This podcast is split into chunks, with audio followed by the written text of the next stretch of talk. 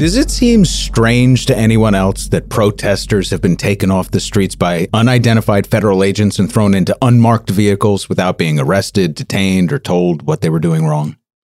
How about the fact that regular cops look like troops from a bad Van Damme sci fi special? Now, I'm friends with a bunch of cops. I'm related to a couple as well. I'm totally comfortable being friends with police while acknowledging that certain aspects of policing are fucked. I'm also comfortable stating the very obvious and human fact that Black Lives Matter. What I'm not comfortable with at this very moment is the total silence and complicity at all levels of government that we have heavily armed domestic military policing the streets. How did this even happen? And why does everyone seem to be cool with this? Let's find out. Oh, my friends, we are fucked. Deliciously, unreservedly, catastrophically fucked, and not the good kind. We'll traverse this audio journey together to upend conventional wisdom, blow up narratives on the left, right, and middle, and use magical devices like facts, logic, and reason to explain how exactly we arrived in Bizarro America, the funhouse mirror version of what was originally intended. I have found myself more and more fully committed to being ungovernable. We'll examine exactly how and why we're fucked. You want to claim this land as the land of the free? Then the symbol of your country cannot just be a flag. Dig into why we can't seem to unfuck ourselves. Perhaps it might be better, Mr. President, if you were more concerned with the American people than with your image in a history book. Ask why we settle for leaders who fuck us over.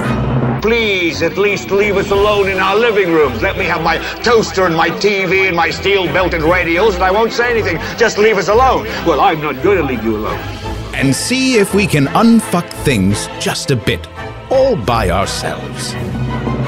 I do think that as long as you continue looking at things through that old patriarchal Cartesian Newtonian lens, you're going to miss out on what the world really is.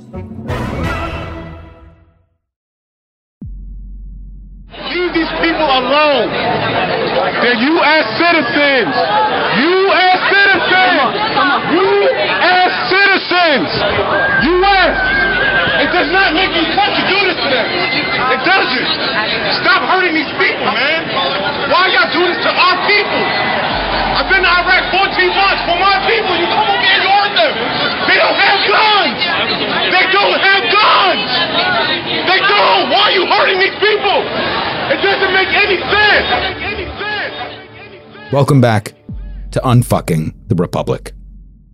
That's U.S. Marine Shamar Thomas speaking to a group of New York City police officers in 2011 during the height of Occupy Wall Street. Sergeant Thomas had recently arrived back in the States after being deployed in Iraq, only to find a militarized police force in his hometown aggressively beating back unarmed protesters. Protests in the U.S. aren't new. In fact, it's how this all started. It's why protest and free speech were the first things the founders protected in the Bill of Rights. It's what Sergeant Thomas was defending by putting on the uniform. It's what he was protecting when he returned. You know what is new? Police with fucking cannons. Remember what riot gear used to look like? Cops would come out onto the street behind some homemade plexiglass looking little lunch tray with their little helmets and a club. Now everybody looks like fucking Batman. Like the Christopher Nolan version. They've got assault weapons, tasers, shields, body armor, tanks. Literally tanks. Flashbang grenades, grenade launchers, drones, you name it. Of course, our right to protest has always been open to interpretation in America. Peaceful assemblies have been met with lynchings, attack dogs, and water cannons in the past if the gatherings were mostly black. There are unspoken rules to freedom of speech and peaceful assembly. It all depends on what you look like and whether or not the thing you're speaking out against is protected by the ruling class. Now, in fairness, marches, protests, and demonstrations are more protected than they were in the 60s and 70s, for example. Everything is broadcast and open for the world to view in real time these days. You might feel like things are worse right now, like chaos rules the streets and cities throughout the nation are burned out and smoldering. They're not. But our view of it is so amplified and that view depends in large part upon how curated your social feed is toward your interests and viewing history. For better or for worse, life is live streamed, recorded, and documented for all to see. One might think that this would offer greater protection to those in the streets. And for a while it probably did. But our senses have been broken down and we've become callous and numb. That's the genius of the Grand Disillusionment Campaign. But the campaign almost came off the rails when one of the boys in blue straight up murdered George Floyd. Unless you're a white nationalist, pure racist bigot, you gasped. We all did. No amount of concocted backstory could overwrite that history. It happened. We saw it. We took to the streets and all hell broke loose. And for a moment, the music stopped. It didn't take long for the establishment to catch its breath and get organized to flip the script, though. Taking regular police off the streets and replacing them with heavily armed military police meant doubling down on domestic militarization. And so instead of reform, we got a bigger show of force, and the blame the protester mantra took center stage. And the familiar us versus them dance began, and the music started again. You don't talk during a state of emergency, Mike. You know that. Come on. I'm sorry, but we'll I don't talk want as people soon as shot. we get this I don't settled want down. people shot on this campus, just as a citizen of this country. Who wants people All shot? right, but they're no. sitting quietly. Okay, we asked them to leave. This area immediately. Leave this area immediately. And all of a sudden I heard the shooting.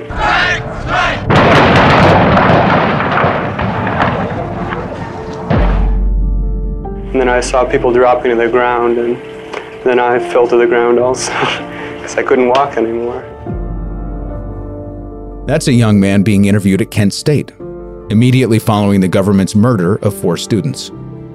As you can hear, prior to being dispersed and then fired upon, the students were quiet and demonstrating peacefully against the war in Vietnam.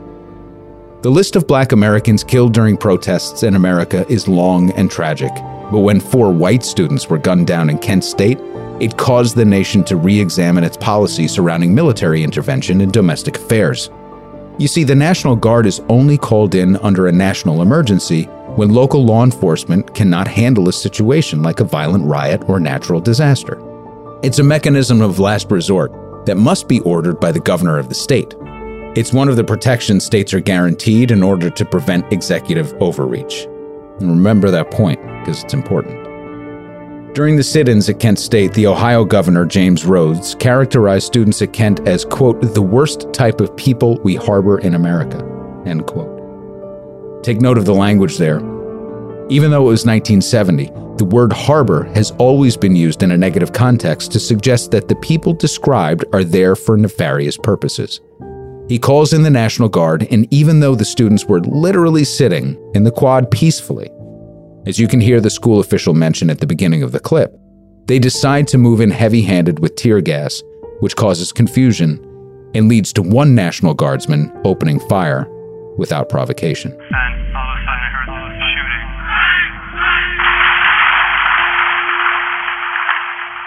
Scenes of the National Guard being deployed to beat, fire upon, gas, and brutalize black people were routine noise by this time. But white kids? Oh man. Nixon done fucked up. From History.com, H.R. Haldeman wrote in his journal that Nixon was, quote, very disturbed by the Kent State shootings. But he noted that the president was mainly preoccupied by the incident's political ramifications. Nixon had long sought to crush the anti war movement on college campuses, which he believed was the work of outside agitators. And Haldeman reported that the president was hoping rioters had provoked the shooting. We'll talk a lot about Nixon throughout this podcast because he truly gave birth to a new America, bound and determined to actually stay like the old America. The list of graduates from his administration that would go on to determine public policy over the next half century is truly remarkable. And it was never about Nixon, just like it's not about Trump today. It was all about the ideals that made him possible and the men who were willing to play the long game to make sure the more liberal elements of our society would be destroyed. Creating a militarized domestic police state was just one way they began to tear at the loose fabric of the civil rights movement, environmentalism, and the great general liberal awakening in the country. It actually took quite a long time for them to put the pieces of an authoritarian presence on the streets back together after Kent State. Let's break down the series of acts that took us from recoiling in horror at Kent State to accepting Professor Orange von Fucknugget using the military to clear a mom's group from Lafayette Square for a photo op. We've just had to run about a block as police moved in. We've been uh, fired at with rubber bullets. My cameraman has been hit. Uh, we've also seen tear gas being used. Here we go, they're moving through again. This is exactly what it looks like. Or just plain disappearing protesters from the streets of Portland. Wednesday night, he was protesting. It was sort of a festive atmosphere at these protests some nights, and this was one of those nights. They were dancing. There was music. He said he was playing frisbee for a while. Around 2:30 in the morning, he and a friend walked back to their car a few blocks away from where the protests are from the federal courthouse. Uh, a minivan pulls up. Four or five guys with rifles jump out. He said his beanie was pulled down over his head, blindfolding him. They tossed him in the van. One officer held his arms above his head uh, while they drove around a little bit, and eventually he was unloaded inside a building, which only uh, after he was released did he learn was the federal courthouse. Very soon after he was released, they didn't give him any paperwork. They didn't give him any indication that he had been charged with anything. He still isn't sure if he's been charged with anything. We'll begin our journey in the 80s with our main man, Ronald Reagan. Now remember that Reagan conservatism was birthed in the ashes of the Nixon catastrophe. Many of the eventual policymakers of his administration cut their teeth and formed their worldviews during the Nixon years. Notable American political figures like Donald Rumsfeld, Al Haig, George Bush Sr., Alan Greenspan, Henry Kissinger, etc. These men, among others, would help shape and craft a more insidious version of Nixon's Southern strategy, with a philosophy that put the penal system, welfare, capital markets, and foreign policy under the umbrella of a philosophy now described as neoliberalism. 1981. Congress passes the Military Cooperation with Civilian Law Enforcement Agencies Act, which allows the U.S. military to cooperate with domestic and foreign law enforcement agencies and grants them access to military bases and equipment. All of this was in service of the war on drugs, a seminal moment in the history of mass incarceration, and a topic for a later show. Fast forward to 1997 under President William Jefferson Clinton, and a couple of years after the disastrous crime bill that one Joe Biden so vehemently supported, the 1033 program is enacted. The program authorized the Department of Defense to get rid of excess equipment to local police departments who only have to pay for shipping. 2001. Just days after 9 11, Congress almost unanimously passes the Authorization for Military Force, or AUMF that allows the Bush administration to identify and hunt down terrorists using whatever means necessary at their disposal. Representative Barbara Lee from California was the only one to vote against it, warning of the dire consequences from such unfettered authorization.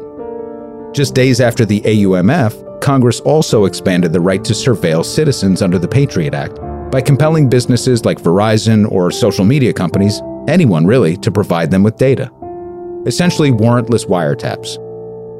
The right to put someone under surveillance was determined by the FISA courts, originally established to hear sensitive foreign information. The Patriot Act basically allows a single appointed judge to decide out of public view whether or not you can be wiretapped. Yes, a secret fucking court. No oversight, no records, no witnesses. The nail in the coffin came under President Obama and the new provisions in the NDAA, the National Defense Authorization Act. This routine act, authorized and reauthorized by Congress, included some serious fuckery during the Obama years. Essentially, it gave the administration the unilateral right to expand the definition of terrorism and use military force to pursue whomever they deemed to be terrorists anywhere on the planet. We round out these greatest hits with another smash hit single under Barack Obama, the end of Posse Comitatus, which brings us to today. See, Posse Comitatus was passed in the 1870s to put some guardrails on when troops could be deployed domestically because things were, you know, pretty out of fucking control after the Civil War. And sometimes it was difficult to know who was in charge and when a circumstance called for federal troops. Buffers that had been in place since the 1870s were now gone. Like the concept that a governor has to declare a state of emergency and invite the federal government to intervene in a situation which the chief executive needs to agree with and Congress has to authorize, all of this essentially stripped away. In other words, no more buffers. Right, yeah, buffer. The family had a lot of buffers. Mr. Cicci, you may find this very amusing, but I promise you the members of this committee do not. And that's how Professor Orange von Fucknugget can put people on the streets without asking for permission. Just a little history, some context, and understanding, and we can begin to tune our ears to the steady erosion of civil liberties and the upending of civil society. It's how simple slogans like law and order, support the troops, and make America great again all sound so natural, when in reality, they're built upon decades of policy work intended to turn us against one another to create the ultimate us versus us. So much so that none of us can truly see heavily armed, unidentifiable agents of the state robbing protesters of their constitutional rights for what it is un American. Here endeth the lesson.